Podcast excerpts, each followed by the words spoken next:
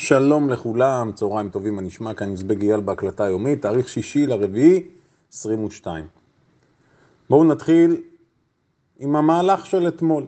הירידה אתמול כעיקרון הייתה פשוט צפויה, אנחנו קוראים לזה בעגה של הסוחרים המקצועיים, מטוינה. מטוינה זו מתנה אמיתית.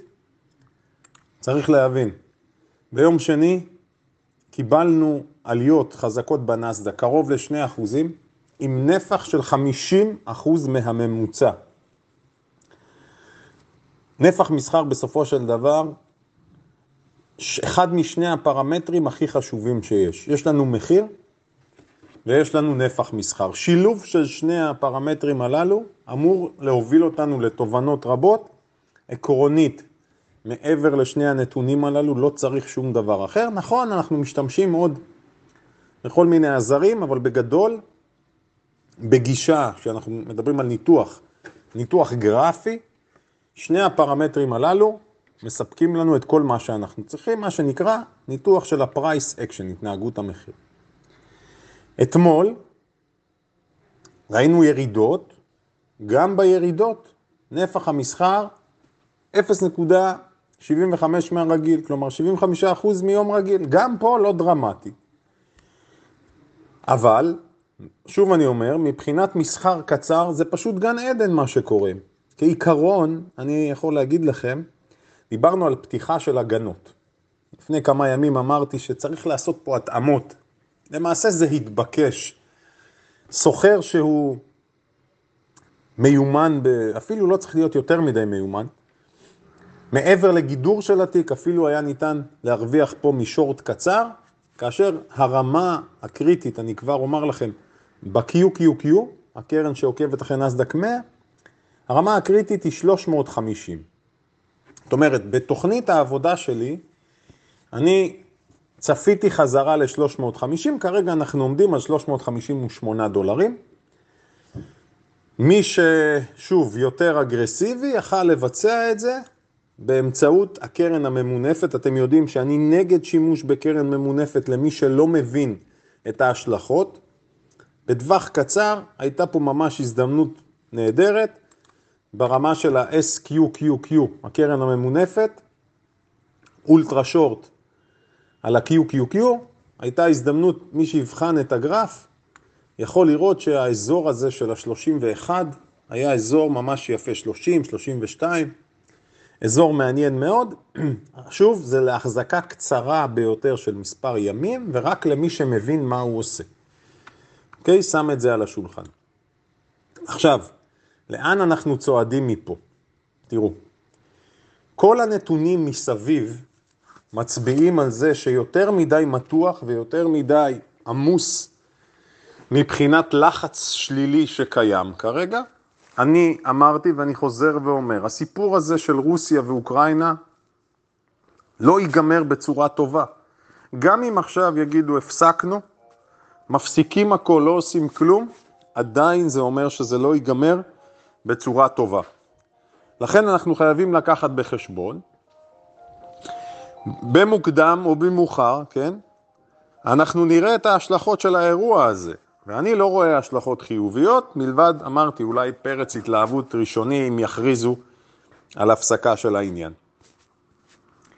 דבר נוסף, המחיר של הנפט שממשיך להיסחר מעל 100 דולרים.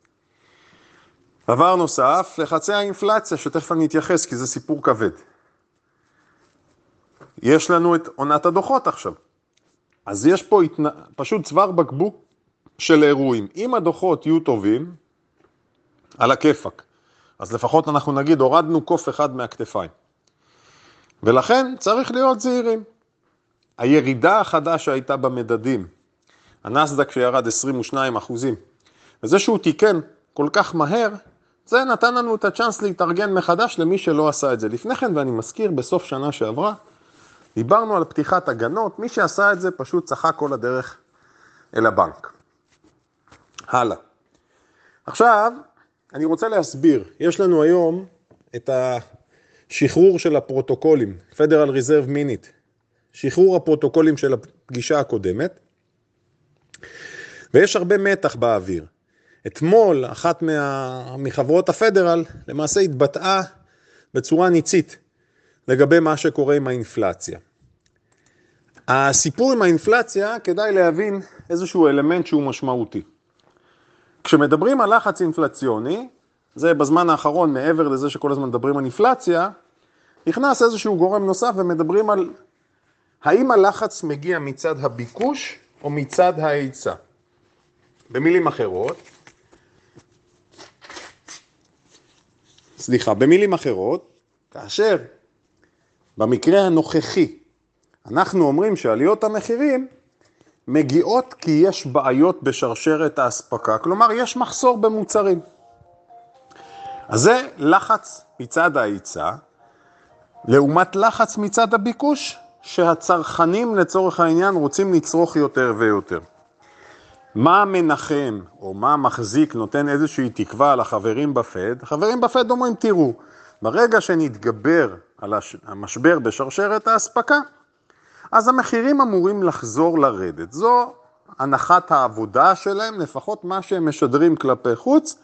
אתמול אחד החברים בקבוצות כתב, בקבוצת האופציות שלנו, הוא כתב, הוא ציטט משהו שאמרתי, אני לא מאמין לאף מילה שיוצאת מהפה של אה, ג'רום פאוול.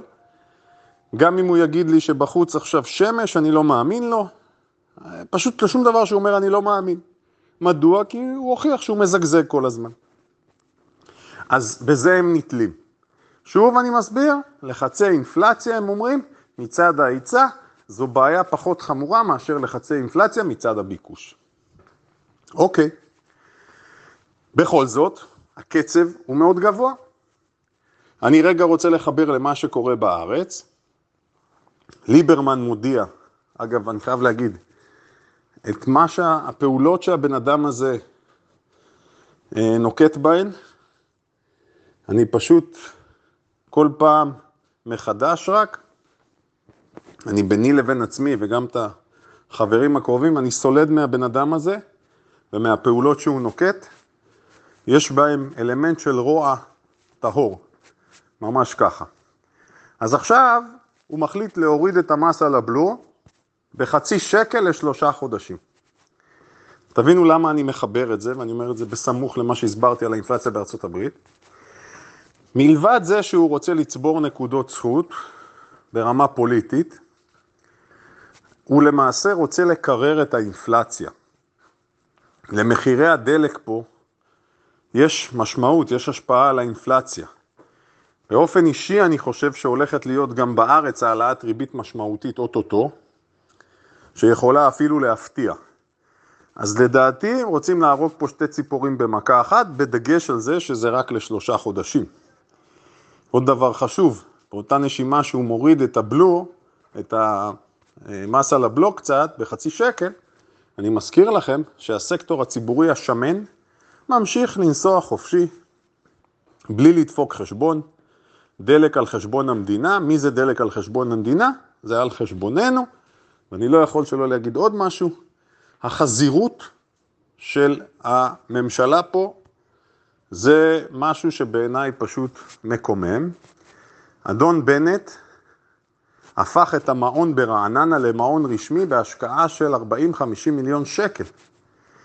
אם היה כסף לדברים אחרים, ניחא. עכשיו, שלא יספרו לכם סיפורים, זה לא קשור לדרישות של השב"כ, אין קשר. נאמר בצורה מפורשת, כל ראשי ממשלות בעבר שרצו להחזיק בבית נוסף, במעון נוסף, בבית, לא במעון רשמי, יש להם הבטחה, סידורי אבטחה. לא מדובר על סידורי האבטחה הרגילים. מדובר על האקסטרה, אתם מוזמנים לבדוק את זה, אני בדקתי היטב לפני שאני אומר את מה שאני אומר כרגע. תחשבו במיליונים האלה, כמה אנשים היה ניתן להציל? כמה אנשים שמחכים לתרופות אה, מצילות חיים? כמה אנשים שאין להם קורת גג? כמה אנשים שאין להם אוכל? אני אומר את זה כי אנחנו לקראת פסח עכשיו. כמות הפניות שאני מקבל וכמות הטלפונים וההודעות מכל מיני ארגונים, עמותות וכולי, הולכת ועולה עם הזמן. ממש ברמה שזה הופך להיות לא, לא סביר בעיניי. פשוט לא סביר. אז נכון, כל אחד מאיתנו צריך לעזור, אבל המדינה צריכה לטפל בזה, עם כל הכבוד, כל אחד יתרום מה שהוא רוצה. אז לכן אני מחבר את זה, בסמיכות אני אומר את, ה, את הדברים הללו. אז שורה תחתונה, אנחנו לפני העלאת ריבית כנראה אגרסיבית גם בארץ, מה שאומר שכל נוטלי המשכנתאות למיניהם בריביות במסלול שהוא לא ריבית קבועה, צפו פגיעה, משכנתאות הולכות להתייקר, ולדעתי גם בצורה משמעותית. הלאה, ראינו את הגורילות אתמול, וראינו את הגורילות שלשום, אז שלשום כסף נכנס לגורילות, ואתמול כסף יוצא מהגורילות. עכשיו, חשוב להבין, כתבו מספר חברים בקבוצות שהשקעה במניות בתקופה של אינפלציה זה דבר טוב. אז אני רוצה להסביר משהו, תלוי באילו מניות אנחנו מדברים. במניות הטכנולוגיה כעיקרון, בענקיות הטכנולוגיה, אני באמת חושב שמי שמשקיע לטווח ארוך, אז הן לא אמורות להיפגע. מייקרוסופט, אפל, אמזון, גוגל לא אמורות להיפגע לדעתי. אה, אבל חברות אחרות, גם חברות שנחשבות דפנסיביות אפילו, כמו קולגייט, כמו פרוקטר אנד גמבל, כמו ג'ונסון אנד ג'ונסון, וולמארט, יש מחקרים שמראים לכאן ולכאן. התוצאות הן לא חד משמעיות, קחו את זה בחשבון בבקשה. עוד דבר חשוב, אמרתי לא פעם שהתקופה הנוכחית היא גן עדן לסוחרים אגרסיביים. תסתכלו על המפה של הנסדק אתמול, אה, סליחה, על המפה של S&P 500 בפינוויז, ואתם תראו שהתנודות ביומיים האלה, בנבחי מסחר כל כך נמוכים, באופן יחסי, מי שיודע לנצל את זה, באמת שזה משהו יוצא דופן. מקבץ של דוגמאות, טסלה חמישה אחוז למטה אתמול, NVDA חמישה אחוז למטה, אמת כמעט שישה אחוזים למטה, ויש לנו מניות רבות שמבצעות מהלכים שהם מאוד אגרסיביים. תסתכלו על המניות הסיניות, תראו מה קורה בזמן האחרון בבאבא, נניח.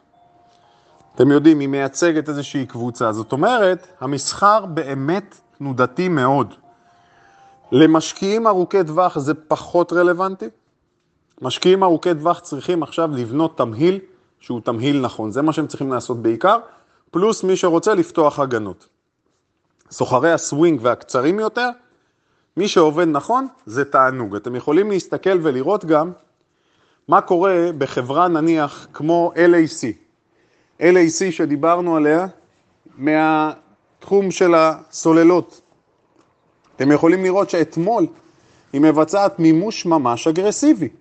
עכשיו תבינו, כל התנועות שאנחנו מדברים עליהן, אה, אתמול זה 11 אחוז היא יורדת אתמול. תראו מה היא עשתה בחודש האחרון. עלתה מאזור ה-24 ל-40. זאת אומרת, אלה תנועות קיצון. מי שיודע לרכב על הגלים הללו, אין טוב מזה. מה הבעיה? הבעיה היא שבתקופה הקרובה, ואני אמרתי את זה, במניות צמיחה, במניות אגרסיביות, כל מי שמתכנן לבנות פוזיציות צריך לצאת מנקודת הנחה שהמהלכים לא יהיו חלקים. בקבוצת הסווינג שלנו, אני הסברתי כמה פעמים, שכרגע יש דילמה. מי שמחפש מהלכים מאוד חזקים של עשרות אחוזים, קודם כל בחלק מהמניות כבר קיבל. אבל אני צופה שיש מניות מסוימות, שלמרות שעשו 20, 30, 40 אחוז, יכולות לעלות עוד 40-50 אחוז. העניין הוא שיש פה בלנס. בטווח הקצר כנראה שאנחנו נראה רכבת הרים. האם כולנו בנויים לעמוד בזה? התשובה לא. לראות רווח של 20, 30, 40 אחוז נחתך משמעותית, זה משהו שעלול לטלטל אותנו ולייצר איזשהו ורטיגו. שוב אני אומר, כדאי עכשיו לבצע הכנה ולבדוק שאנחנו עובדים לפי התוכנית שלנו כדי שלא נהיה מופתעים. זהו להיום חברים יקרים, שיהיה לנו מסחר מוצלח ומהנה, לעבוד נכון, לעבוד בצורה נכונה. מחר אני אדבר על מספר אלמנטים שקשורים לפסיכולוגיה ונפש האדם בהצלחה.